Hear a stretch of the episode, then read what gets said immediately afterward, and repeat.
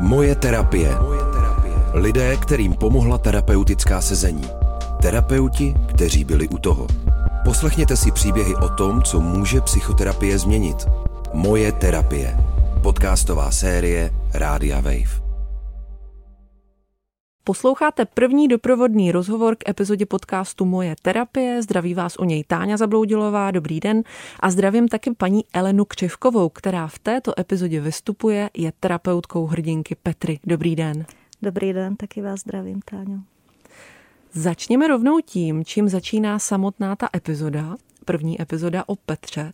Ona totiž říká, že v jednom období se nechtěla zabít díky vám. Jinak se totiž chtěla zabít velmi často. Klienti s hraniční poruchou osobnosti mohou mít taková nutkání. Petra si ale tehdy řekla, že vám na ní záleží.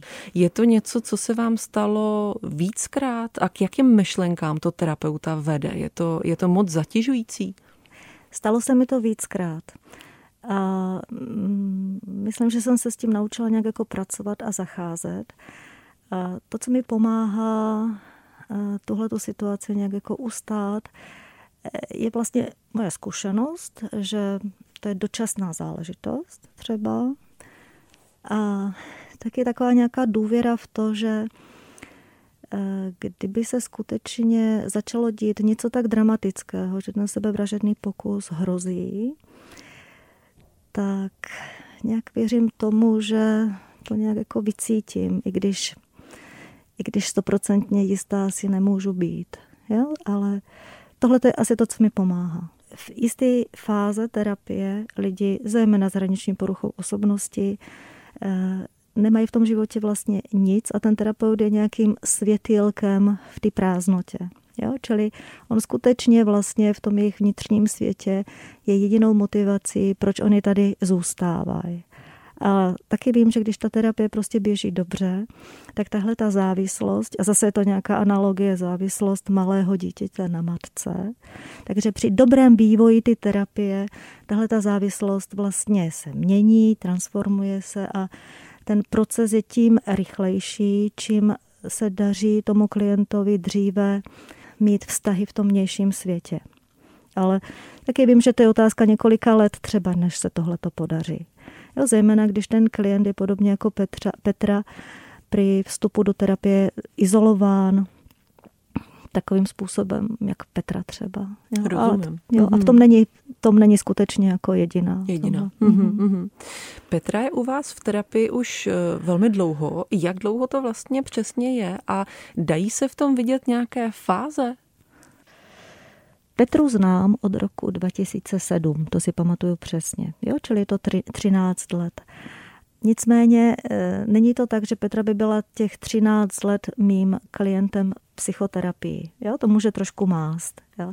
Já jsem vlastně v kontaktu s ní v různých rolích, dá se říct, nebo v různých modelech té spolupráce. Zpočátku jsem byla e, psychiatrem a psychoterapeutem současně. Pak byla Petra v kaleidoskopu, v terapeutické komunitě, kde jsem byla v roli psychiatra, který viděl velmi zřídka, kdy napsala jsem jí léky, které potřebovala a Petra měla své terapeutické prostředí. Takže to vypadalo, že naše spolupráce vlastně bude relativně krátká. Nicméně po jejím odchodu z kaleidoskopu se úplně nedařilo najít terapeuta, se kterým by vytvořila eh, hodně uspokojivý, dejme tomu, terapeutický kontrakt a kontakt, takže jsem se stala její terapeutkou.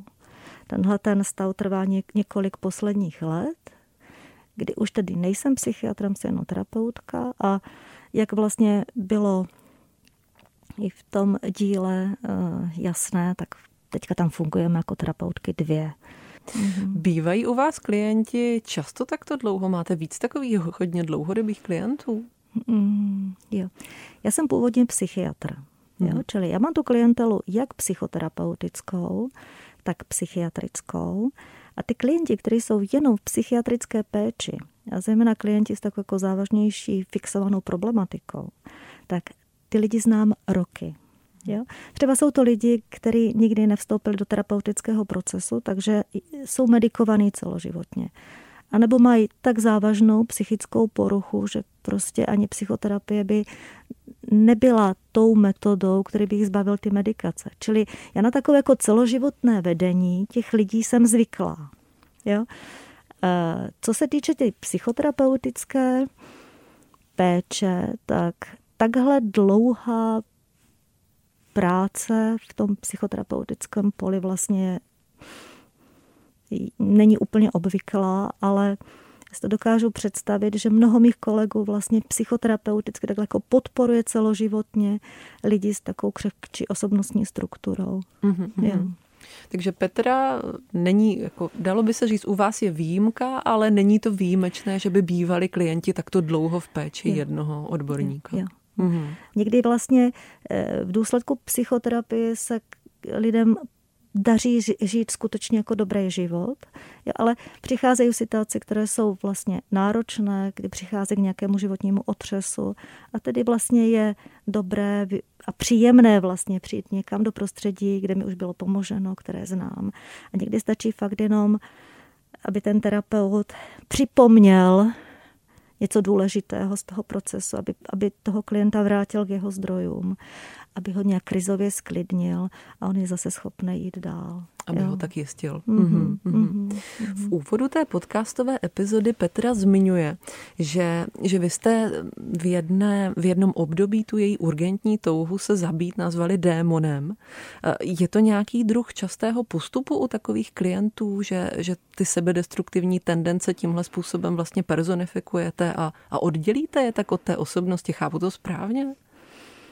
Mm, ano, je to vlastně metoda externalizace, se tomu říká. Jo, že velmi často se využívá, myslím, při terapii e, lidí s mentální anorexií, něco jako, že e, já nejsem anorexie, já nejsem démon, nebo já nejsem anorexie, jo, ta anorexie někde vedle a už je to nějaký způsob, jak já můžu mít na tu anorexii kontrolu. Co se týče démona, tak, e, tak jak si to pamatuju, když Peťa padala do toho stavu, že všechno je špatně a ona je špatná a chce se zabít. Ona skutku se proměňovala. Proměňovala se neverbálně, měl se tón její hlasu, jako by se ztrácela z toho kontaktu. Jako by skutečně byla ovládaná nějakou prostě nebezpečnou silou, destruktivní. Eh, takže, takže mm, se mi zdálo užitečné vlastně udělat takovou jako externalizaci čím, ona, čím se stalo, že ona si nepřipadala tak špatná vlastně. Je, mohla dostat vlastně tuhletu, tuhle tu sílu lépe pod kontrolu tím, že se od ní oddělila. Mhm. Říkám se, že ale taky musí existovat klienti, kteří třeba nechtějí přijít o některé takovéto tendence nebo nutkání nebo problémy, protože si třeba říkají, že to jsou jejich vlastnosti a že se vlastně nechtějí měnit. Stává se vám něco takového, jak se s tím potom dá nakládat? Myslím si, že tohle jako pokus. Udělat externalizaci je pokus, jak jak oddělit prostě jako něco, co je nějakým způsobem nebezpečné nebo chceme se mít patologické od zdravého mm, procesu, zdravého jádra. A tohle se dá použít zejména v případech, kdy ten klient vlastně chce s tím něco dělat, nebo vnímá to jako něco, čeho se chce bavit, zbavit třeba. Když se ptáte na to, zda se klienti někdy nechtějí zbavit některých svých částí, tak je to tak. Hmm, hmm. jako je jo, to tak samozřejmě jo? se asi bavíme o něčem úplně jiném, než to bylo v případě Petry, ale... Já, ale myslím si, že hmm. i Peťa má některé části, hmm. které vlastně nebyly v uvozovkách výhodné, hmm. nebo dejme tomu nebyly zdravé a komplikovaly jí život a nechtěla a se jich podržet. zbavit hmm. třeba, hmm. nebo neměla kapacitu se jich zbavit. Jo? Eh, ten, když se to objeví, tak pracuji s tím klientem tak, že, jsem, že mu pomáhám, aby si uvědomil, co mu tahle ta část přináší, protože ona má pravděpodobně i nějaké zisky, proto se ji nechce zbavit. A taky, čemu ten život komplikuje, nebo v čemu ten, co mu bere v tom životě. Mm-hmm, jo. Mm-hmm. Jo. A pak už skutečně na tom klientovi, aby, aby si rozhod mm. vlastně, zda se nějakého typu chování chce zbavit, nebo prožívání třeba. Zda se toho chce zbavit, eh, anebo nechce. Jo, to prostě, ale to je proces častokrát. Jo. Obvykle mám teda zkušenost s tím, že některých e, svých způsobů, zvyklostí, svých částí, se kterými jsou klienti hodně identifikovaní, se prostě zbavit nechtějí. Jo. Jo. Ale a znovu je to o tom, že když se ta práce daří a vyvíjí se vlastně terapeutický vztah i terapeutický proces dobře, tak eh, k tomu přichází mm, k změně pohledu na tyhle ty části, součásti a procesy. To je vlastně jenom, dus, eh, to je jenom otázka toho, jak je ten terapeut možná trpělivý netlačí toho klienta do nějaké změny, na kterou on se ještě necítí připravený třeba. Vy tam sama v epizodě zmiňujete, že Petra hned na druhé setkání s vámi nepřišla, což mm-hmm. vás překvapilo a až pak jste se dozvěděla, že je v nemocnici. Zmiňujete, že se vám to tedy, nebo bavili jsme se o tom, že se vám to stalo vícekrát. To znamená, že jste se to vlastně dozvěděla v momentě, kdy už jste nemohla nic udělat. Jak se pak terapeut cítí a co pak musí dělat? Jak se musí chovat, když se mu ten klient vrátí? Eh, myslíte na to, že bych třeba se měla cítit provinile nebo blbě, že jsem něco... to ne, to, i když to asi jo, takhle, se taky jako, může že, stát. Že, že to je taková hmm. situace, že jako, oh, co se stalo, nezanedbala jsem něco. Myslíte na tohle, nebo... Já jsem vlastně nemyslela na nic konkrétního. Na nic konkrétního, hmm. jo. Jenom, že klient mi nepřijde prostě do terapie a já zjistím, že... Vy jste ji taky viděla po druhé, takže tam jako jo. předpokládám, že jako pocit provinilosti asi by nebyl úplně zase tak... Hmm. No, myslím si, že jsem tam cítila něco takového jako znejištění, že jsem si něčeho nevšimla třeba. Mm-hmm. Jo, mm-hmm. že, se tam, že se tam něco rodilo a já jsem tomu nebyla pozorná, to se může stát, ale zase dneska už vím, že od té doby je 13 let a netýká se to jenom Petry, že hmm, ten propad nebo třeba i sebevražedný pokus u některých klientů prostě může přijít velmi rychle, jo, že je to otázka minuty, minut, hodiny, jako hodin, dejme tomu. Jo? A že ten klient vlastně není schopen jako zareagovat, zejména když je to v úvodu terapie. Třeba tím způsobem, že zavolá, že dá zprávu. Jo? To se skutečně může stát. A Petra teda čím, čím to bylo v ranějších fázích terapie, tak eh, ten propad měla skutečně tak rychlý, že to byla otázka, představuju si dne, dvou, kdy se dostala do stavu, kdy už nebyla schopna fungovat jako venku dneska už vím, že to vlastně nemuselo být vidět jako na tom hmm. setkání. Ale myslím si, že hmm, tedy to, hmm. tenkrát to byla pro mě jako nová zkušenost. Hmm, že to, že to je takhle rychlý. Prostě. Ano, hmm, ano. Hmm, hmm. No a když se ten klient potom vrátí, tak vlastně jak, jakým způsobem na to reagovat? tak se ptám, co se stalo. Jasně. prostě docela obyčejně. No, ano. Zajímá mě vlastně, zajímá mě vlastně, jak k tomu skutečně jako, že co se stalo. Jo? Jako, uh, Posloupnost. Ano, hmm. ano, ano, ano. A hledáme ty místa vlastně, mm, kde, eh, kde má pro budoucnost třeba kapacitu uh, oslovit mě nebo někoho jiného. Jo? Nebo mapujeme taky jako, uh, jaké vlastně dovednosti mu chybějí na to, aby takovou krizi zvládnul. Jo? Čili vlastně ta situace jenom ukazuje na nějaké další terapeutické témata nebo dovednosti, na které potřeba se nějak jako v té terapii dívat, aby podobné situace když se nějak spustí, nebo podobné prožitky, když se spustí, aby ten klient postupně vlastně měl nástroje na to, jak se udržet nad vodou, aby neskončil ty nemocnici. A myslím si, že to se Petře vlastně za ty roky velmi dobře podařilo. Eh, v té epizodě je řeč o tom, že Petra jakoby pořád eh, v nějakém období chtěla upoutat vaši pozornost v tom smyslu, aby někdo konečně řekl, Petru, už to vidíme, že trpíš dost. Chtěla, aby to někdo jako v uvozovkách uznal nebo nějak pocítil. Jo. Jak dlouho trvá na tohle to přijít? Já myslím si, že ta dynamika byla ještě trošku jiná. Na nějaký úrovni, já myslím, že ona tu zpětnou vazbu dostávala, že dostávala docela, do, jako, jak bych to řekla, docela vztahovou jakoby reakci, ale Moje hypotéza je, a myslím si, že jsme si to i potvrdili pak, nevím, jestli průběhu toho nahrávání nebo po něm, eh, to téma bylo, že Petra se bála trošku se zlepšit. To byl neuvědomovaný proces. Ona se toho zlepšení bála, protože předpokládala, že o mě přijde. Jo? Nebo že přijde prostě o to terapeutické prostředí.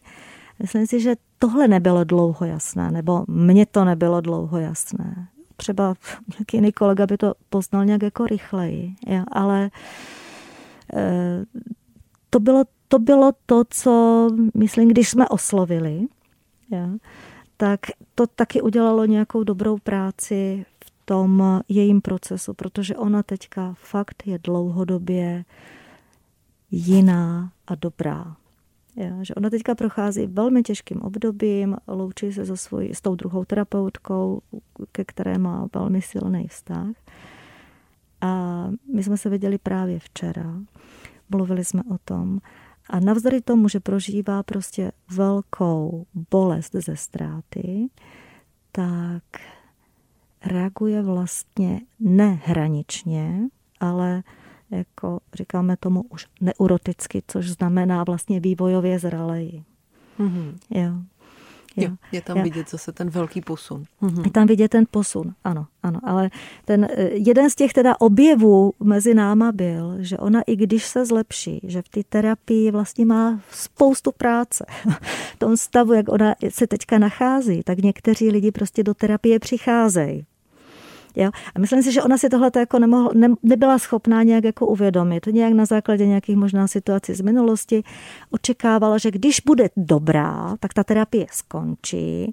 A nebo měla tam tu obavu, a myslím si, že o tom mi tady mluvila, eh, že když bude dobrá, tak jako pak, když se zhorší, tak ji budeme kritizovat za to, že mm, že už přeci byla lepší, jak to, že je horší teďka, že budeme mít na ní větší nároky. Jo? A když jsme tohle pojmenovali, tak myslím si, jak jsem říkala, to udělalo nějaký, nějakou práci, že ona teď vlastně se hraničně nechová nebo se nepropadá, jo? že velmi dobře drží tam tu, eh, ta, tu, tu lačku toho neurotického fungování. Prostě to je skvělý. Jak jste se vlastně stala odborníkem na tyto klienty, na klienty s hraniční poruchou osobnosti? Těžko se mi asi přijímat, že jsem odborník, ale mm, zajímám se o to zajímám se o to několik let, dlouhých vlastně, 20 let. Hmm. Řeknu vám, jak se to stalo.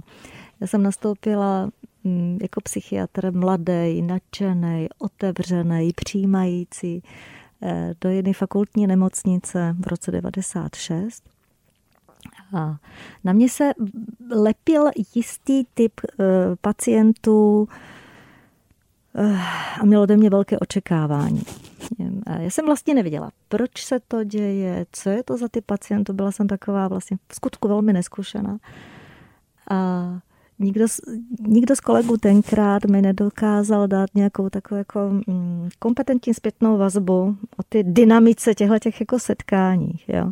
Tak nějak pak jsem pochopila, že se jedná o lidi s hraničním poruchou osobnosti a myslím si, že já jsem byla takový ten psychiatr, jak jsem přišla s takovou tou skutečně jako potřebou těm lidem pomáhat, měla jsem takovou tu slovenskou vřelou emocionální duši, tak ty lidi na, to, na mě se dal jako, jako namet včely. Bylo to samozřejmě zatěžující, protože ten proces jsem neměla zmapovaný, neměla jsem ho pod kontrolou. A když jsem se pak e, chystala k atestaci druhého stupně, tak jsem si řekla, že se na to podívám vlastně, e, jak se dá s lidmi s hraničním poruchou osobnosti pracovat. A mě velkým překvapením bylo, že o tom je skutečně už velmi veľa vědomostí, literatury, zkušeností. Jo. V tom čase už samozřejmě tady mezi pražskými kolegy. A e, já jsem se v tom vlastně v ty problematice pak jako nějak našla. V tom čase jsem pracovala v léčebně návykových nemocí, kde vlastně ta dynamika lidí s poruchou osobnosti byla jako velmi živá a všechno to, co jsem načetla, mi pak jako velmi pomáhalo v kontaktu e, s tímhletím typem klientů. A protože ta práce se nějak jako líbila, tak se to stalo nějak známým, nevím. No, a začala jsem pak dělat vlastně i, semináře na tohle téma, které těm posluchačům dávali smysl, takže takhle nějak se to stalo prostě. Takže ti lidé už se vás pak nacházeli, když měli tu diagnózu. Hmm. Nebo jako To už se vlastně dělo tak nějak jako na začátku Jo. a teď už je to takové oficializované, že... eh, Vlastně nevím, jak je to teďka. Jo, jo. Já, já si, já si, Petra mi říká, jako, že si mě našla, věděla, že jsem teda odbornice na tuhle diagnózu, ale já vlastně nevím, od, od, kdy, eh, odkud tenkrát tu informaci měla, to si nějak jako nedokážu spojit. Co se děje teď vlastně v posledním období, tak v mé ambulanci se vlastně uh, v vozovkách hromadí lidi s problematikou hraniční, hraniční poruchy, to je pravda. A já vlastně v těch posledních letech eh, vydávám trošku takovou zprávu v městě, kde žiju, o tom, že je to typ pacientů, o které společně s mými kolegy vlastně pečuji a pečuju o ně ráda. Jo, Mhm. protože je známe, že to není jednoduchá diagnóza a mám pocit, že jak já, tak moji kolegové, moje nejbližší spolupracovníci jsme se naučili s těmi lidmi vlastně komunikovat takovým způsobem, abychom je pro tu terapii získali, abychom je nestráceli a aby byli schopni nějak převzít zodpovědnost za svoje léčení. Předpokladem toho, aby dokázali převzít zodpovědnost, je ale to, že jsou jako přijímaný, eh, že, že máme pro ně pochopení a zdá se mi, že se nám to prostě v tom místě, kde pracuju, daří. Takže Mhm. Což je tedy v Hradci Králové. co je v Hradci Králové. Mhm. Mhm. Pojďme tu diagnózu ještě trošku přesněji popsat, protože o lidech s hraniční poruchou osobnosti taky mám dojem, koluje docela hodně mýtů. Co to tedy vlastně znamená, když má někdo hraniční poruchu osobnosti? Mhm. Mhm. Eh, V jiné než americké klasifikaci eh, se hraniční porucha osobnosti nazývá emočně nestabilní poruchou osobnosti. Je to to samé. A říkám to proto, že ta emoční nestabilita ta- ta je eh, možná takým jako prvním základním vnějším diagnostickým znakem pro lidi s touhle poruchou. Jo? Znamená to tedy, že jejich emocionalita je velmi intenzivní, eh, častokrát nepředvydatelná, nepřiměřená eh, a tím pádem pro okolí nesrozumitelná. Jo? Po zdánlivě nepatrných podnětech lidi s touhle poruchou můžou reagovat buď velkým stekem, nebo velkou úzkostí, nebo velkým stažením, velkým ohrožením. Jo? Všechno je to takové jako z pohledu mm, lidí bez poruchy osobnosti. Je to vlastně jako nepřiměřené, častokrát nevěrohodné, přehnané. Pro mě jsou lidi s hraničním poruchou osobnosti lidi, kteří jsou nějakým způsobem prostě osobnostně křehký, málo odolný. Jo. A všechny ty nepřiměřenosti, mm, v uvozovkách tedy, eh, které se v kontaktu s nimi objevují, nejsou důsledkem primárně manipulace, například, že chtějí mít výhody, že chtějí mít pozornost a tak dále, ale skutečně jsou výsledkem toho, že nemají vnitřní kapacitu situace běžného života zvládat způsobem tak, jak je normální, běžný nebo očekávatelný. Jo? Tak to je asi prostě taková ta první charakteristika. A protože nemají tu kapacitu a protože jsou méně odolní, tak se dostávají do stresu mnohem častěji, než je běžné, v mnohem méně významných situacích, než se očekává, jak jsem říkala. A v důsledku toho vnitřního napětí pak častokrát dělají různé věci, aby si ulevili. Například se poškozují nebo mají různé způsoby takového rychlého, impulzivního, destruktivního chování, které jim na chviličku pomůže, ale v zápěti, kdy si uvědomí jeho, jeho důsledky, tak se dostávají do nového kolotoče napětí a tak dále. Takže si tím pomůžu jenom na chvilku, ale právě tímhletím impulzivním chováním si zase dělají potíže v takové ty společnosti většinové, která ty problematice nerozumí a postupně se vlastně můžou dostat někde jako vlastně na okraj mm, různých kolektivů, protože to, co dělají, není prostě přiměřený. A vy jste vlastně léčila, ono je to trošku z té epizody nějak poznat, možná to tam padne i explicitně, že vlastně prvotně jste na Petru působila hlavně laskavostí. Že tam jde hodně o to, že jí to prostředí prostě přijímá. Jo, ten problém eh, s přijetím, eh, s akceptací toho, jaký ty lidi jsou, ten je tam vlastně možná primární. Jo? Protože ta nedostatečná odolnost a ta nízká frustrační tolerance je vlastně důsledek toho, že jejich hraní vývoj neproběhl způsobem, jak měl v uvozovkách. Jo? Že, že vlastně toho přijetí se jim dostalo málo. Ty schopnosti nebo, ty, nebo uh, toho, aby byli vnímaný, přijímaný, chápaný, utišovaný, uklidňovaný takovým způsobem, jak potřebovali, tak toho bylo nějak málo. Jo? Možná to bylo proto, že ten rodič tam nebyl a skutečně nemohl. Někdy to bylo proto, že byli skutečně náročnými kojenci třeba. Jo? Takže utišit je skutečně stálo rodiče velkou, jako velkou práci. Ale někde se stalo to, že ten, eh, ten malý človíček se jako minul v kontaktu s tím rodičem v tom, aby vznikla dobrá vazba, která umožní vlastně tomu dítěti dát nějaký dobrý základ pro jeho fungování ve světě. Mm-hmm. Takže se to rozhoduje tady v tomhle velmi raném období hned po narození.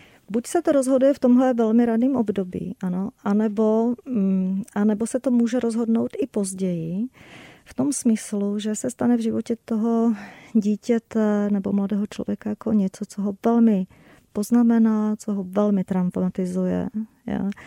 A on na to trauma nedostane adekvátní lék, teď myslím ve smyslu nějaké psychologické podpory dejme tomu. Jo? Čili on se jako rozhodí, on se vrátí do nějakého vývojového stádia vlastně ranějšího a už není schopen eh, zacházet eh, se svojí emocionalitou třeba takovým způsobem jako mm, před tím traumatem, nebo nemá takové ty sociální dovednosti, jako měl před tím traumatem, právě proto, že ta emocionalita je velmi rozbouřená. Mm-hmm. Kdybyste... A mm-hmm. promiňte mi, a ta otázka byla, co se týče ty laskavosti a toho přijetí. Ano, to je vlastně něco, co velká část těch klientů potřebuje, postrádala to, čili na to velmi dobře reaguje, ale není to, není to to jediné, co je důležité v kontaktu s nimi. E, ruka v ruce s tou laskavostí e, musí jít ty terapii jako držení hranic. Jo? Takže ta terapeutická kompetence se nazývá laskavá pevnost. Jo?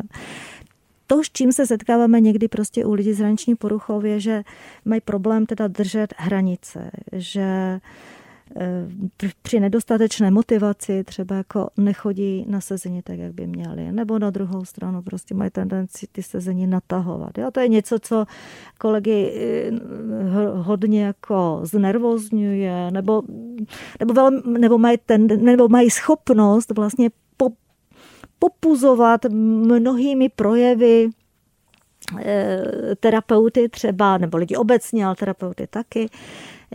A vydržet někdy tohleto prostředí, prostě toho, že ten člověk jako chce a nechce, jo? nebo chce a nemá kapacitu a, a tak když je trochu jako omezován nebo trošku jako kritizován, tak zase reaguje nepříjemně a stekle a spupně, tak to jsou takové jako okamžiky, které dělají z tyhle ty skupiny klientů vlastně neúplně jak to oblíbené, mm. oblíbené klienty. Mm. Jo. Nicméně jsem hluboce přesvědčena, ta, ta, ta zkušenost nejenom moje, ale prostě těch mých spolupracovníků mi přesvědčuje, že existují terapeutické nástroje, jak se tím hledá projít a jak se ten kontakt s tím člověkem, ten terapeutický vztah vlastně postupně velmi dobře nastavit. Dá se nějak říct, jaká je vlastně Petra v porovnání s tím zbytkem hraničních osobností, které vy znáte? Je, je, je, je. Protože o nich se třeba píše to, že mají spoustu vztahů. Petra nemá spoustu vztahů, mm. že tam taky můžou být mm. že jo, nějaké jo, odlišnosti. Jo, jo, jo, jo, jo, jo, jo, jo. Petra je výjimečná tím, jakou má sebe reflexi. Když je v tom sklidněném stavu, tak to jsou skutečně skvosty pro mě. Když čtu, jak popisuje své stavy, třeba do minulosti, když je bylo špatně a tak. Co někdy bylo matoucí, protože když má už člověk takovouhle sebereflexi, pak se jako očekává, že vlastně to má zpracovaný. Jo? Tak to je takový jako matoucí. Eh, co se týče těch vztahů, tak lidi s hraniční poruchou jako někdy skutečně mají hodně vztahů, ale ty vztahy jsou vlastně povrchné. Jo. Jeden z těch, jedna z, diagno, z diagnostických kritérií hraniční poruchy je, že se velmi bojí opuštění. A proto se někdy chrání tím, že tedy nejdou do blízkých vztahů třeba. Jo. A někdy se stane, že, že když v tom blízkém vztahu jsou, tak jsou třeba zraně, zrazený nebo zraněný nebo odmítnutý. Prostě ten vztah se může, může skončit tak, jak vztahy končí někdy. Jo? A když to člověk s tou eh, hraniční zranitelností, jo, tak to je velmi těžké místo. Jo? Takže ono to není úplně tak, jako že by měli hodně jaksi hodnotných vztahů. Jo, jo. Mm-hmm, opak mám někdy mm. pocit, jako, že jsou lidi, který, který, oni většinou vlastně touží po lásce, touží po, po blízkosti, touží po dobrém vztahu. Ale na to, abyste v tom vztahu blízké mohla být, tak potřebujete vlastně i nějakou vnitřní pevnost, jako i tu nějaké eh, možná nevědomé nebo ně, ně, přesvědčení, že když budu opuštěn, tak to přežiju. Jo. A tohle to se mi jeví, že ty lidi vlastně s hraniční dynamikou nemají. Jo. Jo, že, že, že touží po vztahu, ale pok, když v tom vztahu nakonec jsou, tak jsou třeba velmi žárliví, jo, protože ta obava, že o ten vztah přijdou, je jako extrémní. A v důsledku ty žárlivosti, v důsledku ty impulzivity, nevyvážené emocionality, o ty vztahy vlastně častokrát přicházejí právě proto, že neustojí to bytí v tom vztahu, neustojí třeba tu kritiku od toho blízkého člověka. To v, to v, jejím světě, v jejich světě znamená, že když jsem kritizovaný, tak on už mě nemá rád. Jo? Třeba. A končí to všechno. A, a končí to všechno, hmm, ano, hmm. ano, ano. Říká se, že je dnes takových klientů čím dál tím víc. Jo. Máte ten pocit? Jo, mám ten pocit a mám tu zkušenost vlastně, že Eh, dneska mám pocit, že když někdo volá do mé ambulance, že chce psychiatrickou nebo psychoterapeutickou péči, tak možná 80% těch telefonátů jsou rodiče dětí s hraniční dynamikou, anebo přímo mm, klienti, mm, pacienti s touhle problematikou volají mi a říkají, byla mi diagnostikovaná hraniční porucha osobnosti. Mm, třeba. Jo. E, já jsem eh, eh, je to vlastně velmi nápadné eh, pro mě, protože skutečně jsou to lidi, kteří se, kteří se narodili z velké většiny po roce 2000, kteří přicházejí vlastně do ty naší ambulance a mají, mají velmi tedy výraznou tomu emocionální nestabilitu, takové to černobílé vidění světa. Často se vlastně jako poškozujou, eh, jsou nějakým způsobem v životě zoufalí, nešťastní, cítí se méně ceně. Jo. Tohle, tohle je tak jako velmi častý obraz. A eh, já jsem přemýšlela nad tím, mm, jako, co se vlastně jako děje. A teďka je to něco, co nemám jako úplně načtené, ale je to taková moje soukromá hypotéza o tom, že, že ty mladí lidi, kteří se už jako narodili do doby mm, s, s internetem, jsou vázané prostě na sociální sítě a, a tak dále. A vlastně žijou v době, která je velmi rychlá z mého hlediska. Jo? A když jsem mladý, jo? ne ještě úplně pevný, když jsem v růstu a jsem v, tak v prostředí prostě tolika podnětů, které jsou jako velmi e, rozporuplné a potřebuji se v nich orientovat. Třeba, a tolika jo. hodnocení potenciálního asi. Hmm. Mm, teďka ano, myslíte třeba Facebook nebo takhle, hmm, jo, hmm. tolika reakcí na sebe, jo, a, a konfrontovan s tolika idoly a celebritami a s tím, jak je to na tom Facebooku třeba prezentováno, nebo jak se lidi prezentují na Facebooku a tak dále. Jo. Takže v, tom, v tyhle ty změti já potřebuju jako skutečně jako pevný bod na to, abych to všechno strávil, nějak vydržel, zorientoval se v tom, abych, abych, mohl, abych mohl nějak se orientovat v sobě a v tom světě. Jo? Čili ta doba klade, zdá se mi, větší nároky na rodičovství těchto těch dětí. Jo? Prostě jako zdá se mi, že když ty mladí lidi mají někoho, kdo je vnímá, kdo je vidí, kdo je k dispozici, kdo se snaží jim rozumět, nebo jim rozumí dokonce, tak eh, umožňuje jim to vlastně jako ustát tuhle tu rychlost současného světa, tu proměnlivost, tu náročnost, ambivalentnost a tak dále. Ale když ty rodiče tohle nezvládají, jo, eh, tak eh, ty děti se ztrácí sami sobě. Jo, jo. Nicméně jako vnímám jako zase velkou přednost těch mladých lidí, že už e, nemají psychiatrii nebo psychoterapii zaškatulkovanou jako něco, za co je potřeba se stydět. Že oni vlastně se necítí stigmatizovaný tím, když přijdou. Jo. A ta zkušenost je, že když s terapii začnou takhle brzo, někdy mezi 15. a 20. rokem svého života, tak se dá na celý tenhle proces dívat jako na nějakou adolescentní krizi. Jo? A když si sednou s tím terapeutem a vydrží v té péči, tak mají mnohem větší šanci se stabilizovat a rychleji stabilizovat, než to, známe, než to znám já u lidí s poruchou osobnosti, třeba 30 plus, 40 plus. Tam vnímám nějakou naději tedy, nebo vidím nějakou naději pro tyhle ty lidi. Jo? Že, mm-hmm. jo? že to, co se nestalo v rodinách, tak jako se dá udělat někde jinde mm-hmm. a oni už jsou ochotní prostě přijít. On to může mít třeba někdo, kdo se dívá s nedůvěrou na terapii za nějaký takový módní trend, že ti mladí vlastně velmi často chodí na terapii z toho vašeho vyprávění, to zní spíš, že dělají něco velmi logického, co potřebují, že si chodí pro nějaké jako dopečování. Říkáte to přesně. Hmm, snad bych to Nebo pro ten, neřešla. jak říkáte, ano, pevný bod. Ano, no. ano, ano. Přichází si pro pevný bod, kterým pomůže vlastně zorientovat se v, seb, v sobě a ve světě a kterým pomůže vlastně vytvořit ten pevný bod v sobě. Jo? Mm-hmm. To je vlastně cílem terapie, že aby tedy já jsem mm, měla povědomí o tom, kdo jsem, co potřebuju, kam kráčím a tak dále. A to v té adolescenci vlastně objevit je těžký, zejména když mám tolik těch podnětů. Jo. Mm-hmm. Mm-hmm. Vy se tím pádem strašně často ocitáte v roli takové náhradní matky.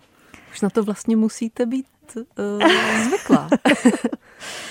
no, čím jsem starší, tak tím mám kontakt s, těmi, eh, s těmihle mladými lidmi jako psychiatr. Jo, takže uh, už si tedy nepřipadám jako jejich máma, musím říct. Už jsem tam trochu jako jejich babička, ale protože mám kolem sebe eh, eh, kolegyně a kolegy, kteří pracují s nimi terapeuticky, Jo, a ty jsou mladší než já. já. My to pak jako spolu sdílíme a tak se o tom bavíme. Tak si myslím, že já z tyhle ty mateřské role jsem už nějak jako vyvázaná. A jo, ale byla jsem na ně zvyklá vlastně trošku. Jo, mm-hmm. jo. Mm-hmm. Mm-hmm. Jaké je to potom pro vás, protože vy jste jak psychiatr, tak terapeut, eh, mně to vlastně připadá velmi přirozené, že by to tak snad měl mít i každý, jo, pro mě jako pro lajka to vlastně takhle jo. působí, protože vy jste zároveň člověk, který může rozhodnout o nějaké medikaci, ale také procházíte s těmi lidmi tím terapeutickým procesem. Jak se to v rámci vás, jak to na sebe reaguje, ta vaše terapeutická a psychiatrická mm-hmm. poloha? Mm-hmm. Já jsem zvyklá už v posledních letech je vlastně jako rozdělovat. Jo? Mám pocit, že když dělám psychoterapii, tak velmi obtížně jsem psychiatrem a obráceně. Jo? Mm-hmm. Ten psychiatr totiž je tak jako racionální, rychlý, jde tak jako nějak jako po povrchu, ale zcela záměrně. Jo? Jako, mm, stará se o tu medikaci, kouká se na ty symptomy, spí, nespí, jí, hodně úzkosti, hodně deprese, hodně impulzivity, jo, vlastně a, a hledá teda ty molekuly, které by mohly nějak jako pomoct, jo. Ale tím, že mám vlastně ten terapeutický background, tak zdá se mi a doufám, že to tak je, tak jsem schopná jako vypozorovat, co jsou ty terapeutické témata třeba a snad se mi daří ty lidi jako pro tu terapii motivovat a trošku jako, jako by směřovat. Jo? A a podařilo se mi prostě e, najít spolupracovníky, který prostě se mnou spolupracují, jsou to terapeuty, takže e, mohu, mohu tyhle ty lidi z ty psychiatrické ambulance vlastně odesílat do dobré terapeutické péče e, a pak se vlastně s těmi kolegy terapeuty bavit o, o těch jednotlivých lidech a myslím si, že, to, že, že jim to nějak jako prospívá. Jo? Mám pocit, že jsem tam trošku za takovou jako autoritu, což za takového tátu spíš možná. Ten terapeut je trochu za tu mámu, ale mám pocit, že to jako nějak jako funguje. Jo. Mm-hmm. Jo. Byla doba, když jsem to spojovala, že jsem byla terapeutem a psychiatrem v jedné poloze, v jedné v jedný osobě u jednoho klienta. A mm, když chci dělat dobrou terapii, mám pocit, že je dobré zůstat jenom v tyhle ty roli. A vaším vlastně, jak byste se někde vyjádřila základním metrixem, ze kterého vycházíte, je gestalt terapie. Mm-hmm. Lajci vědí, že gestalt terapeuti málo mluví. Eh, je to tak? A co dalšího by o nich měli vědět? Mm-hmm. Já myslím, že to se říká o Rogeriánech, že? Aha, aha jo, tak jo, možná to. Jo, jo, jo, jo, jo, jo, Jak je to tedy s těmi gestalt terapeuty? Jo mantra gestalterapie je zde a nyní. Přítomný okamžik. Jo, co se děje právě teď. Eh, já se trošku směju, protože já jsem lektor gestalterapie taky a když k nám eh, mladí kolegové přicházejí jako zájemci o terapeutický výcvik gestalterapii, tak tohle je to, co je na tom přitahuje. A eh, to pak vypadá, že se nezabýváme tou třeba minulosti, nebo že nás nezajímá budoucnost, jako že žít v přítomnosti je teďka takové in, in. že jo. Mm-hmm. Gestalterapie pro mě je ještě teda něco jiného. Je, mm, je to skutečně důraz na takový jako živej a, a, a relativně jako autentický vztah mezi tím klientem a terapeutem. Jo? Čili nějakým způsobem jsem hodně sama za sebe v tom kontaktu když říkám relativně, to znamená, že mám tam samozřejmě nějakou hranici, protože já jsem terapeut zodpovědný za terapeutický proces a ne ten, který tam říká úplně všechno, co se v něm odehrává. Jo? Že ta autenticita je nějakým způsobem um, selektivní. Tak, jo. E, práce s emocemi je, dejme tomu, takovým důležitým, jako důležitou součástí eh, gestalterapeutického přístupu a pak ještě práce jako s experimentem. Jo? To znamená, že nejenom sedíme s tím klientem, ale eh, přehráváme nějaké psychodramatické situace nebo právě hledáme ty různé podosobnosti v sob, mm, v, nebo hledáme různé takzvané podosobnosti nebo části toho klienta třeba, které si pak různě mm, externalizujeme, zvědomujeme, přehráváme. Jo? A tímhle způsobem třeba můžeme pracovat. Mm-hmm. Jo, jo. Takže je to taková vlastně jako živá práce, bych řekla. Mm.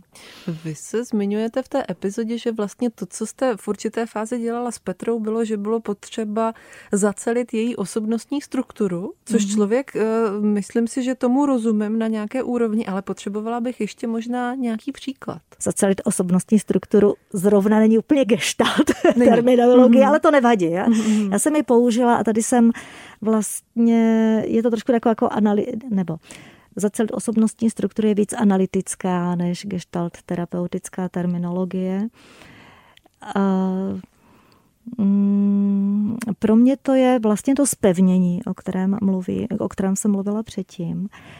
A takové to místo pro mě důležité, které vlastně dělá tu osobnostní křehkost, tak aspoň jak já s tím zacházím, je něco v té dynamice osobnosti, čemu se říká roštěp. Jo? Roštěp je e, taková intrapsychická operace, dejme tomu, že ten jedinec e, prožívá sebe i druhé nebo události jako černobílé. Jo?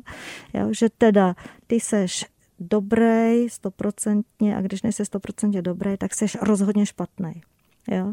Buď mě miluješ, a když ta, ale když to není stoprocentní, tak mě nenávidíš, nebo, nebo zrazuješ, jo? nebo eh, eh, co se týká jeho výko, výkonu, výkonnosti, tak buď to umím a fakt jsem v tom excelentní. A když teda jsem jenom uvozovkách 80%, tak to je vlastně nula. Jo? Čili to je to, to buď a nebo. A když jako fungují takhle, jo? Že, že buď 100% a všechno ostatní je nula, tak to je velmi jaksi nevýhodný mechanismus v v tom fungování, jo? protože mě velmi oslabuje. Jo? Když si nemůžu říct, jako stačí, že jsem to udělala na dvojku, že jsem dostala tu dvojku, nebo tak jasně, něco se mu na mě nelíbí, ale to neznamená, že ten vztah končí. Jo? Třeba eh, tak to jsou ty zdravé strategie. Jo? Nebo jsem s někým ve vztahu, tak jako občas se můžeme oddělit, ale věřím, že se znovu zase sejdem, jo? že mu umožním, aby měl svůj život, třeba svoje zájmy a koníčky, které se, se mnou, které se mnou vůbec nesouvisí. A tenhle ten roštěp, jo, to je prostě jako místo, na které já se hodně koukám ty terapii, kde jsou tyhle ty, kde ten člověk ty roštěpy vlastně má. A hodně se na, a zaměřuji se na to v tom, aby, aby byl schopný tedy ten roštěp jaksi zahojit, přemostit, jak se tomu říká, protože vnímám, že to vlastně vede k jeho lepšímu fungování, k tomu takzvanému spevnění. Jo? No. Jo, tak, takže jsme takže... se dostali k tomu, že vy se taky eh, při té praxi eh, dostáváte na pole psychoanalytické psychoterapie. Psychoanalytická psychoanalýza vlastně byl první obor psychoterapeutické. Jo? V tom je z mého hlediska jako velké bohatství a když jsem se vlastně tenkrát v tom roce 2000 o tu problematiku zajímala, tak čerpala jsem zejména z ty analytické teorie, protože tam to bylo pro mě jako srozumitelně, jasně a přehledně popsané. Už v tom čase existovalo mnoho teorií na tohle téma a e, já jsem si nějak z toho vybrala ty části, které mi vlastně vyhovovaly a které byly užitečné pro tu práci s, s těmihle lidmi. Jo? Takže ta inspirace je tam mm. jasná. Mm. Mám pocit, že ten gestalt nebo další terapeutické směry vlastně eh, při práci s, lid, s lidmi s poruchou osobnosti nějak jako tohle přebírají a, a čerpají z toho, inspirují se a možná si to už pak jako svým způsobem modifikují, ale pro mě ten kořen je jako velmi užitečný, nebo byl, je velmi užitečný tenkrát. Já bych ještě řekla, že terapeutické směry eh, že v 50., 60. letech nebo předtím, dokud nebyla ta problematika poruch osobnosti takhle jako známá, ja, tak vznikaly primárně vlastně, nebo byly, byly, byly stavěné na lidi s takzvanou neurotickou strukturou. Ja. Pak se ukázalo, že když se na jistý typ klientů, který přicházeli do ty terapie a vypadali jako relativně komponovaný, ja? když se s nimi pracovalo metodikou, prostě terapeutickou, tak místo toho, aby se zlepšovali, se zhoršovali. Ja? Byl to tak jako zajímavý jev, který myslím, po první začali zase studovat jako analytici, to se děje. A tak vlastně se zjistilo, že, eh, že ten klient nebo ten pacient psychiatrický není jenom neurotický anebo psychotický, jak bylo to první takové jako dělení, jo? ale že ještě existuje vlastně skupina lidí, kteří vypadají na první pohled jako neurotický, jo? ale v té terapii vlivem těch nároků ty terapie se propadají, rozkládají trochu až do takového psychotického psychotického stavu nebo subpsychotického stavu. Takže takhle vlastně nějak jako vznikla ta, nebo byla objevená, dejme tomu, problematika těch poruch osobnosti, která, eh, která eh, jejich nositelé jsou teda, oni jsou stabilnější než lidi s psychotickou poruchou, jo? ale méně stabilní a křehčí než lidi s neurotickou poruchou. Jo? A ten vývoj pak pokračoval tak, že vlastně jak psychoanalýza, gestalterapie, další psychoterapeutické směry eh, postupně adaptovali svoji metodiku na práci s lidmi s poruchou osobnosti. Jo? Protože když se s, s eh, klientem s poruchou, s poruchou osobnosti pracuje, jako by byl neuroticky strukturován, tak to, jako, to nesedí. To, jako, to, to není to prospěšné prostě těm klientům úplně. a je to frustrující, frustrující pro terapeuty. Jo, takže vlastně i v takový ty vlastně pedagogické práce mě nějak jako baví vlastně s těmi studenty objevovat nebo předávat jim to, co může být užitečné. Eh, my pedagogické práci se studenty mě baví předávat jim, jak pracovat s klienty, který na první pohled nevypadají jako terapeutický klienti jo, který vypadají nemotivovaně, nebo kterým se nedaří navzdory snahám se do toho procesu nějak jako dostat. Jo? Protože člověk s poruchou osobnosti vlastně nemá úplně v uvozovkách nadání, dejme tomu, nebo kapacitu do toho terapeutického procesu vstoupit tak snadno jako člověk neuroticky strukturovaný. Jo. A často to, viděl, často to vyvolává pocit, Eh, nebo může to vyvolávat v tom terapeutovi pocit, že ten člověk vlastně nechce. Nechce. Ja? A on možná jenom neví jak. Nebo třeba eh, nevěří, že by mu ta terapie mohla pomoct.